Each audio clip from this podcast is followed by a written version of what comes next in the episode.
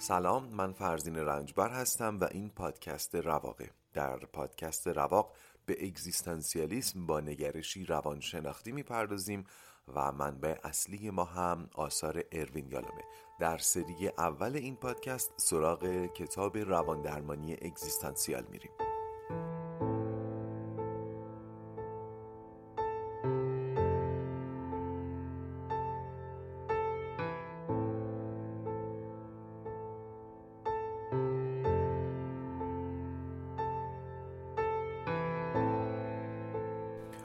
خوش اومدید به اپیزود 20 از پادکست روا. در اپیزود 19 هم به مقوله مسئولیت و مسئولیت گریزی پرداختیم. اضطراب ناشی از آزادی رو در چند مورد از تصمیمات مهم زندگی تحلیل کردیم. به گروه درمانی وظایف درمانگر و مراجع و برخی فوتوفنهای روان درمانگری هم اشاره کردم و رسیدیم به قضیه مسئولیت اینجایی و اکنونی یا مسئولیت اینجا و اکنون. یه توضیح کوتاه بدم. توی اپیزودهای قبلی وقتی می‌گفتم مسئولیت منظورم باعث و بانی نبود. اینو توضیح دادم. توی مثاله بالینی این اپیزود و مراد و منظوری که از مسئولیت دارم توی این اپیزود کمی اون بعد باعث و بانی وجود داره. چرا؟ برای اینکه در لحظه اکنون داره اتفاق میفته قراره به جلسات گروه درمانی سرک بکشیم و کسانی که با مشکلات اکنونی و اینجایی به گروه درمانی پا گذاشتن برای اینکه کمک بخوان. چون در لحظه اکنون و در مکان اینجا داره اتفاق میفته این قضایا بالاخره فرد هم یک نقشی داره دیگه. علاوه بر اینکه مسئولیت تام و تمام داره نقشی هم داره در شرایطی که درش گرفتار شده. بله فرزندی که در یک خانواده از هم گسیخته با پدر و مادر معتاد یا الکلی به دنیا میاد نقشی در اون قضایه نداره. اون مثالا رو توی این اپیزود باش کاری نداریم. توی این اپیزود با مثالایی کار داریم که خود افراد در وضعیت اینجایی و اکنونیشون نقشی هم دارن و برای اینکه بتونن ازش بیرون بیان باید مسئولیت بپذیرن. باری قبل از اینکه وارد بحث کتاب بشیم می‌خوام بخشی از یک پادکست رو که این هفته شنیدم و برام خیلی جالب بود باهاتون به اشتراک بگذارم. خب ما در بخش دوم از فصل اول رواق به مفهوم آزادی و استرابهای بنیادی ناشی از اون داریم می‌پردازیم که حالا یکی از زیر شاخه های اصلی و مهمش مسئولیته و داریم به مسئولیت می‌پردازیم. اپیزود 21 پادکست اپیتومی بوکس که محمد رضا اشوری اون رو تهیه می‌کنه به کتاب افسوس نمی‌خوریم اختصاص داشت. کتابی درباره کره شمالی. کره شمالی در حال حاضر مظهر دولتیه که آزادی های مردمش رو نه تنها در سطح اجتماعی بلکه در سطح فردی هم سلب می‌کنه. آزادی هاشون رو سلب می‌کنه. در جایی از کتاب اشاره میشه به زمان مرگ رهبر قبلی کره شمالی و عکس مردم. رهبری که با پروپاگاندای سنگین حاکمیتی در جای خدا نشسته و وضع قوانین سفت و سخت و بسیار جزئی تمام آزادی های مردمش رو سلب کرده و طبیعتا آدمی انتظار داره مرگ چنین رهبری مایه خوشحالی مردم بشه. ولی تصاویری که از کره شمالی مخابره میشه نشون میده مردم حالشون بده. زجه می‌زنن. خودشونو می‌زنن. و عده زیادی هم یا سکته کردن یا خودکشی. از قول نویسنده اینطور برداشت میشه که نویسنده این سیابازی ها رو باور نداره. ولی محمد رضا میگه باید عینک غربی رو از چشممون برداریم. باید بریم تو دل ماجرا تو دل کره شمالی. اینطوری احتمالا میشه پذیرفت مردمی که در جهل کامل نسبت به دنیای بیرون از کره شمالی هستن خیلی هاشون ممکنه واقعا عاشق رهبرشون باشن و شاکرش. اما محمد رضا توضیحات اضافه ای میده که کاملا با مفاهیم سائق آزادی همخانی داره. این قسمت رو گوش کنید.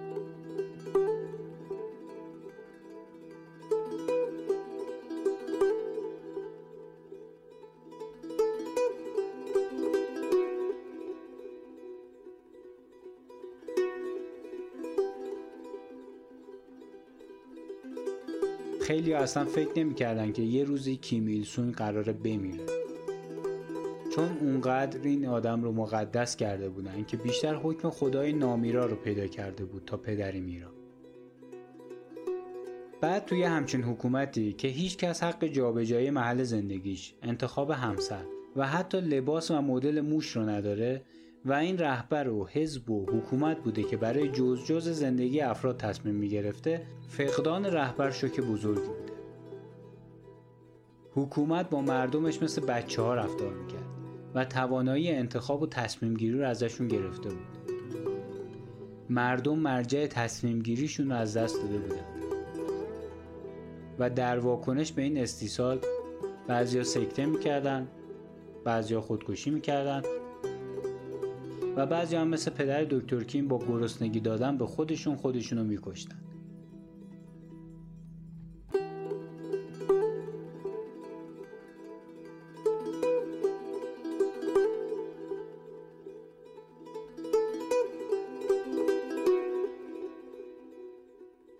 متوجه شدید؟ رهبر کره شمالی سالها آزادی های مردم رو سلب کرده بوده و ناگهان میمیره و آزادی در قفس شده رها میشه. ولو برای چند ساعت؟ در این چند ساعت آزادی کاری از دستش بر نمیاد نمی‌تونه خیری برسونه. ولی اضطراب آزادی می‌تونه چندین هزار نفر رو بکشه و یک ملت رو تا پای جنون بترسونه.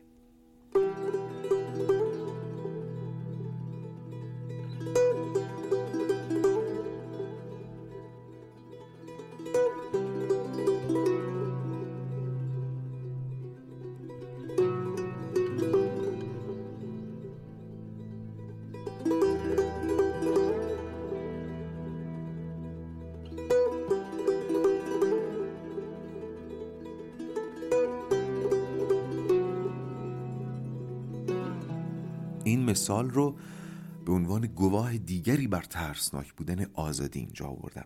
ممنونم از محمد رضا اشوری و پادکست خوبش اپیتومی بوکس که شما رو هم توصیه می‌کنم به شنیدنش اما برسیم به مسئولیت اینجا و اکنون. تو کتاب اینطور نوشته من ترجیح میدم بگم مسئولیت اینجایی و اکنونی. توی اپیزود قبلی گفتم که یکی از کارهای سخت روان درمانگر اینه که از برونی سازی ذهن مراجعش جلوگیری بکنه. اینم بگم من ترجیح میدم به جای بیمار از مراجع استفاده کنم چون واقعیت اینه که نمیشه به کسی که به روانشناس یا روانکاو مراجعه می‌کنه لزوما بگیم بیمار. ممکنه به سطحی رسیده باشه روان نجندیش که بشه اطلاق بیمار رو هم کرد. ولی ترجیح من اینه که مراجع بگم. می‌گفتم یکی از کارهای سخت روان درمانگر اینه که از برونی سازی ذهن مراجعش جلوگیری بکنه. یعنی وقتی داره بهش میگه مسئولیت وضع موجود با توه و تو باید مدیریتش کنی مراجع حتی ممکنه به ظاهر همراهی بکنه باهاش ولی توی ذهنش داره خودش و موقعیتش رو استثنا می‌کنه و مسئولیت رو متوجه چیزهای بیرونی می‌کنه. مسئولیت رو متوجه بیرون از خودش می‌کنه. مثلا میگه تو شوهر منو نمی‌شناسی تو پدر منو ندیدی و امثال اینها یالا میگه گروه درمانی یه ویژگی خاصی که داره اینه که می‌تونه یک ماکت از جامعه رو بازسازی کنه که هر کدوم از اعضا خیلی سریع همون موقعیت و شرایطی رو که در جامعه بزرگتر باهاش درگیرن و باهاش دست به گریبانن توی این ماکت باز به خودشون می‌گیرن. بازیابی می‌کنن نقش خودشون رو. اون نقشی که در جامعه دارن رو در این گروه بازیابی می‌کنن. اون وقت اطلاعاتی که از این جامعه کوچکتر به دست میاد هم دست اول هستند یعنی بیواسطه به دست میان هم بازگو کننده اطلاعات جامعه بزرگتر. یعنی ما این اطلاعات رو بدون واسطه می‌گیریم و هم در مقیاس کوچکتری شبیه همون چیزی که در جامعه واقعی داره. بر سر اون مراجع میگذره خوبی این قسمت از کتاب اینه که چند تا مثال بالینی داره برای اینکه موضوع براتون خیلی روشنتر بشه. یالا میگه مثلا زنی که از مشکلش با مردان زورگو شاکیه یا مردی که رابطه معناداری با پدرش می‌خواد ولی نمی‌تونه اونو به دست بیاره یا کارمندی که علیرغم توانایی های حرفه اونطوری که حقش بوده ارتقای شغلی نداشته وقتی برای روان درمانی مراجعه می‌کنن و وارد گروه میشن خیلی زود با اعضای گروه هم همون کنش و واکنش هایی رو انجام میدن که در جامعه بیرون از گروه دارن. لاجرم لاجرم همون احساساتی رو تجربه می‌کنن که بیرون تجربه می‌کنن. اون وقت میشه نقش خودشون رو در وضعیت موجود جلوی چشمشون گرفت و از تعریف مسئولیت گروهی به تعریف مسئولیت فردی و اجتماعیشون رسید. میگیم که ببین داری تو گروه چی کار می‌کنی و توی گروه چه احساساتی سراغت اومده؟ تو همین کارا رو بیرون از گروه هم می‌کنی و همین احساسات بیرون از گروه هم سراغت میاد. الان با مثالای بالینی قضیه براتون روشنتر میشه. یالوم ما رو با لوریس آشنا می‌کنیم. زنی که از ارتباط با مردان اضطراب می‌گیره و درگیر رابطه با مردان بدرفتار می‌شده و خلاصی از اون روابط همیشه براش سخت بوده. خیلی مهمه که توی این مثال بتونید اون رگه های مسئولیت رو خوب درک بکنید. اینکه زنا همشون عین همن مردا سر و تی کرباسن مدیرا همشون فلانن مادر ایرانی فلانه است بچه ها همشون بهمانن. این جملات به طرز عجیبی عمومیت دارن مخصوصا در جامعه ما و به طرز قریبی حاوی پیام سلب مسئولیتن. بذارید ماجرای دوریس رو پی بگیریم. خلاصه دوریس به گروه درمانی یالوم اضافه شد. همطور که گفتم مشکلش مردانی بودن که باهاش بدرفتاری و خشونت می‌کردن. پدرش همسر اولش دوست پسرهایی که داشته همسر فعلیش کارفرماهاش. خلاصه همه با دوریس بدرفتاری می‌کردن و حالا خشونت فیزیکی یا کلامی باهاش به خرج می‌دادن. بیچاره خیلی گناه داره نه؟ یالا میگه چند ماه از گروه درمانی دوریس میگذشت. تو این مدت من خیلی تلاش می‌کردم حتی شده برای شکستن تصویر ذهنی مرد جبار تصویر ذهنی مردا همشون منو جریه دار می‌کنن. برای شکستن اینها هم که شده سعی می‌کردم با دوریس همدلی مضاعف داشته باشم یعنی حتی بیشتر از سایر اعضای گروه. تا اینکه یه روز دوریس که حالش اصلا خوب نبود و استراب شدیدی رو تحمل می‌کرد به من زنگ زد و درخواست وقت انفرادی استراری کرد. چون اصلا نمی‌تونست تا جلسه گروه درمانی صبر کنه. منم با دردسر فراوون یه وقت استراری برای همون روز ساعت سه بهش دادم. اما 20 دقیقه قبل از جلسه با یه پیام صوتی تلفنی قرارش رو کنسل کرد. یالا میگه تعجب کردم ولی تا روز جلسه صبر کردم. روز جلسه گروه درمانی ازش پرسیدم چی شد؟ چرا نیومدی؟ گفت صبح که زنگ زدم به شما حالم خیلی بد بود. اما ظهر خب حالم بهتر شده بود. شما هم که گفته بودین هر کدوم از اعضای گروه فقط یه بار می‌تونن وقت استراری بگیرن. منم پیش خودم گفتم بذار این وقت رو نسوزونم برای موقع واقعا استراری نگهش دارم. این حرف دوریس بوم خورد تو سر یالوم می‌دونید چرا؟ چون یالوم هرگز چنین قانونی نداشته. شاید به نظرتون چیز مهمی نباشه چون شما روان درمانگر نیستین. ولی باید بتونید خودتون رو جای یالوم بذارید. یالوم میگه معلومه من هیچ وقت همچین قانون عجیبی نمی‌ذارم. شرایط استرار استرار دیگه. مگه قرار استرار یه بار پیش بیاد؟ استرار هر وقت پیش بیاد اسمش استرار چرا من باید چنین استرس و استرابی رو به بیماران و مراجعانم بدم آخه؟ این اصلا با روح درمان مخصوصا شیوه درمان من منافات داره. اینجا یالوم یکم به هم ریخت و شروع کرد با دوریس حرف زدن تا بتونه مجابش کنه که چنین قانونی نداشته و جالبه که هفت نفر دیگه توی اون گروه درمانی بودن و حی و حاضر و داشتن همصدا با یالا می‌گفتن آقا همچین قانونی تو گروه نداریم ما نشنیدیم تو از کجا شنیدی؟ ولی دوریس قسم و آیه که نه این قانون رو خودت وضع کردی. یادتونه گفتم یالوم اتفاقا سعی می‌کرد با دوریس مهربونتر از بقیه باشه تا اون تصویر مرد آزاردهنده از ذهنش دور بشه؟ یالوم میگه همینطور که داشتیم حرف می‌زدیم دوریس لابلای حرفاش در همون نقش قربانی دیگه با حالت بد و گریون و اینا گفت در زم تو اون بار به من گفتی تو انحصار طلبی. یالا میگه اینو که گفت من دیگه ترکیدم.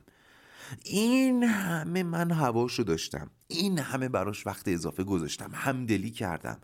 جوری صحبت می‌کرد که انگار هیچ کدوم از این کارها رو نه دیده نه یادشه. فقط اینو یادش بود که من چند هفته پیش اونم در جریان گروه درمانی یک کلمه از دهن من در رفته که ببین تو داری انحصار طلبی می‌کنی. یالا میگه اعضای گروه هم به ویژه مردا خیلی عصبی و عصبانی شده بودن. اون خاطره انحصار طلبی رو که گفت من دیگه داشتم منفجر می‌شدم که یه لحظه ذهنم روشن شد که آها اینه ببین. اینه این آدم با این کارش من روانکاو 60 70 ساله رو تو مرز انفجار برده. معلومه که یه مرد سی 40 ساله رو می‌تونه تو آستانه حمله و آسیب فیزیکی پیش ببره. براتون قابل درکه؟ یالا میگه این مدخل ورود به مسئولیت برای دوریس شد. اینجا معلوم شد نقش و مسئولیت دوریس در این داستان پر اشک چشم چیه. من نمونه این مورد بالینی رو زیاد می‌بینم اطراف خودم در جامعه. حالا به شکلهای خفیفتر و به طرق مختلف یا حتی شدن با همین شدت. داخل پرانتز بگم یادتون باشه ویژگی این روان نجندی و اصولا تمام روان نجندی ها اینه که در دیگران راحت تر از خودمون پیداشون می‌کنیم. پس اگر الان دارین توی ذهنتون اطرافیانتون رو با این متر معیار محک می‌زنید و اگر مباحث رو خوب فهمیده باشین احتمالا درست هم دارید محک می‌زنید بدونید هنر خاصی نکردید. زمانی هنر کردین که بتونین خودتون رو اسکن کنید. یالا میگه دوریس مشکلش گزینش و تحریف اطلاعات بود. گوش کنید این خیلی مهمه. گزینش و تحریف اطلاعات. از مردها ورودی های گزینش شده می‌گرفت گزینش منفی. مثلا همدلیشون رو نمی‌دید ولی اگر ایرادی ازش می‌گرفتن به خاطر میسپرد. بعد اون اطلاعات گزینش شده را هم تحریف می‌کرد. مثالی که خودم دیدم مثلا خانم سالات درست کرده برای شام با همسرش بخورن. توش کرفس هم زده. آقا شروع می‌کنه به خوردن. کلی هم تعریف می‌کنه ها. کلی هم ملش مولش می‌کنه. به بچه می‌کنه. فقط دندش نرم میگه جو از دهنش در میره. میگه ببین همینو بدون کرفس هم درست کنی خوب میشه بهتر میشه اصلا. خانم به اون تعریف ها اجازه ورود نمیده ولی اون قسمت کرفس رو وارد ذهنش می‌کنه. تحریفش می‌کنه و از اون تاریخ دیگه سالات درست نمی‌کنه. تا اینکه یه شب مرد میگه خانم دیگه چرا سالاد درست نمی‌کنی؟ زنم میگه آخه تو سالادای منو دوست نداری. این مرد رو الان بذاری جای یالوم تو همون وضعیت. سالادو خورده به به هم گفته خیلی نرم گفته بدون کرفس تازه خوشمزه تر میشه. این ورودی بوده. خب خروجی چیه؟ تو سالادای منو دوست نداری پس دیگه سالاد بی سالاد. شاید فکر کنید با یک گفتگوی ساده قضیه حل میشه ها. ولی یادتون باشه قبلا هم گفتم روان نجندی آدمی رو حل میده به سمت کارهای عجیب. کار عجیبم مثلا اینجا اینه که سالت دیگه بی سالت خلاصه حرف یالوم اینجا در این بخش کتاب مسئولیته که کمی بیشتر از قبل همونطور که گفتم به باعث و بانی آغشته شده. اینو باید متوجه باشید. داره میگه بعضی از شرایطی که ما درشون گرفتار هستیم و مایه آزار خودمونه خودمون هم درش نقش داریم. چطور می‌تونیم ازش بیرون بیایم؟ هم نقشمون رو بپذیریم و هم با پذیرش مسئولیت در صدت بر بیایم که اون نقش رو تغییر بدیم دگرگونش کنیم. یالام اینجا به بازی روانی هم اشاره می‌کنه که بهش میگه پیشگویی خود برآورانه دوریس در واقع این کارو می‌کرد. هر مردی وارد زندگیش می‌شد پیش خودش می‌گفت ای وا حتما اینم می‌خواد سرم داد بزنه می‌خواد شیشه بشکنه می‌خواد منو بزنه. بعد کارایی می‌کرد که دقیقا این اتفاقات بیفته. مثل اون آقایی که پوست موز رو رو زمین دید گفت ای داده بیداد باز باید بخورم زمین. به این میگن پیشگویی خود برآورانه یالا همین مثال دوریس رو در واقع توضیح و تشریحی بر روی این روان نجندی قرار داده. پیشگویی خود برآورانه. نکته. ببینید ما الان داریم از یک زاویه به قضیه نگاه می‌کنیم. خشونت خانگی علیه زنان که در هر صورت مردوده. همونطور که خشونت خانگی علیه مردان مردوده. از زاویه اون مردها هم که تو زندگی دوریس هستن میشه مسئولیت رو بررسی کرد. ولی الان دوریس اومده به گروه درمانی.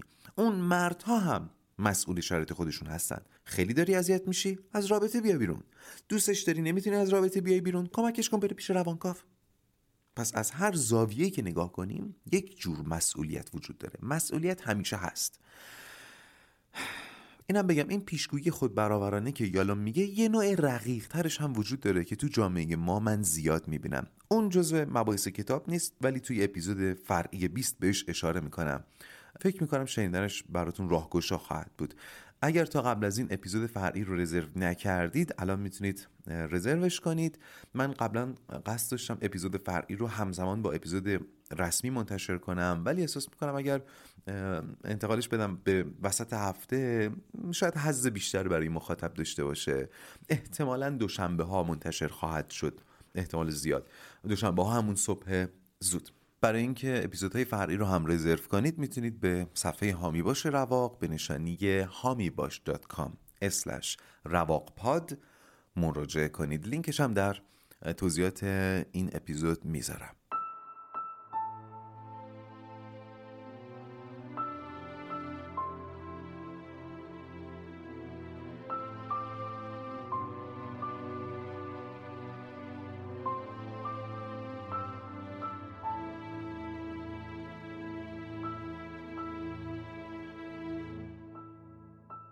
داشتیم درباره دوریس و وضعیتی که درش گرفتار شده بود و نقشی که در این وضعیت داشت و مسئولیتی که متوجهش بود صحبت می‌کردیم. خلاصه یالا میگه دوریس به چشم دید که چطور منو از کوره به در برده و خوشبختانه هفت نفر دیگه هم شاهد بودن و این باعث می‌شد راه برای انکار بسته بشه. پس دوریس با حقیقت خودش مواجه شد. البته در ابعاد کوچک یعنی گروه درمانی. الان فقط کافی بود تا بتونه این جریان رو به زندگی خانوادگی و اجتماعیش هم تأمین بده تا بفهمه تو زندگی خانوادگی و اجتماعیش هم چطور مردها رو وادار می‌کنه به خشونت. من خودم این جریان رو تو خونه خودمونم دیدم. یعنی تأثیر نظر آری از قرض دیگران در حل یک مسئله. در پی بردن به نقش خودمون و مسئولیت خودمون در یک مسئله. مثلا وقتی یه مشکل بین دو تا از اعضای خانواده پیش می اومد مثلا یه عدم درک. دو نفر مدام باید اصرار و انکار می‌کردن که حق با کیه. ولی من متوجه شدم وقتی این بگو در حضور اعضای دیگه خانواده شکل می‌گیره توی یک لحظه خاص اگر اعضای دیگه خانواده برکنار موندن رو کنار بذارن و حق رو به کسی بدن که فکر می‌کنن حق باشه پذیرش در طرف مقابل راحت تر صورت می‌گیره. مثلا برادرم با مادرم سر موضوعی کلنجار میرن یهو مادرم یه چیز میگه که برای من جای شک نمی‌ذاره که برادرم دچار سوء تفاهم شده. اون موقع سری وارد میشم و میگم که ببین حق با مامان دیگه گوش کن اینطوریه اینطوریه. منم موضوع یک بار دیگه شهر میدم. وقتی که مثلا برادرم می‌بینه که دو نفر به قضیه دارن نگاه می‌کنن و هر دوتاشون از این موقعیت یکسان برداشت مشابهی کردن که با برداشت من متفاوته. این لحظه پذیرش براش راحت تر میشه. از این مثال می‌خوام به این برسم. اگر به صورت مستقیم یا غیر مستقیم از دیگران شنیدید یا حس کردید که یک روان نجندی رو در شما سراغ دارن یک روان نجندی مثلا مثل همین تحریف اطلاعات یا مثلا مسئولیت گریزی اگر این پالس ها رو از چند نفر گرفتید دیگه باید بهش فکر کنید.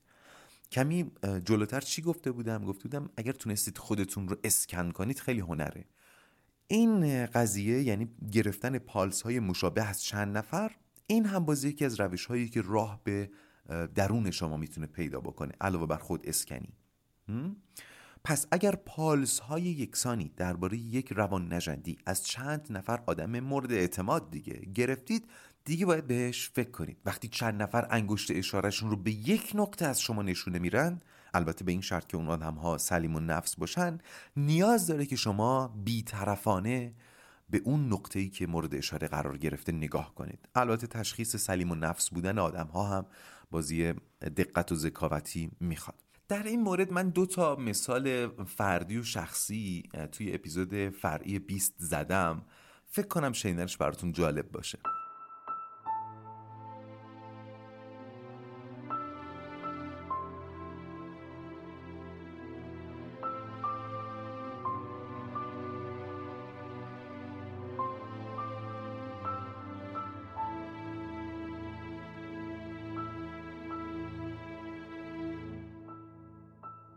بریم سراغ ادامه کتاب. در ادامه کتاب روان درمانی اگزیستانسیال یالوم چند تا مثال دیگه هم از عدم آگاهی از نقش و مسئولیت می‌زنه. یکیش یه مادر پنجاه ساله است که از این شاکیه که بچه‌هاش اونو محرم نمی‌دونن. باهاش خلوت نمی‌کنن. حس می‌کنه کنار گذاشته شده و پدر بچه هاست که ملجع و پناه عاطفی بچه ها شده. وقتی توی گروه درمانی شرکت کردین خانم بعد از مدتی همه بهش می‌گفتن که بابا چقدر نق می‌زنی. بگم توی گروه درمانی قرار بر اینه و بنا بر اینه که خودسانسوری صورت نگیره. چون خودسانسوری اونجا اچهاف دیگه. وقتی یه نفر با یک مشکلی اومده شما هر حسی ازش می‌گیری باید بهش بگی. شاید یکی از این حسایی که شما می‌گیری همون مدخل ورود به مشکلش باشه. خلاصه این خانومم از سایر اعضای گروه میشنید که تو زیاد نق می‌زنی. این زیاد نق زدنه وقتی معلومش میشه وقتی می‌فهمه بیشتر حرفایی که می‌زنه از بیرون نق تلقی میشه درش آگاهی ایجاد می‌کنه دیگه. و وقتی این آگاهی رو با خودش به خانواده می‌بره می‌فهمه چرا بچه هاش باش خلوت نمی‌کنن. ببینید بخش زیادی از رنج هایی که ما می‌بریم شبیه به همینه. کارهایی می‌کنیم که نمی‌دونیم اثر بیرونیشون چیه. لازمه که به ما یادآوری بشه. و بازم میگم هنر اصلی و مهمتر اینه که خودمون بتونیم خودمون رو اسکن کنیم. ماجرای این مادر پنجاه ساله رو شنیدید؟ مادری که مدام نق می‌زنه.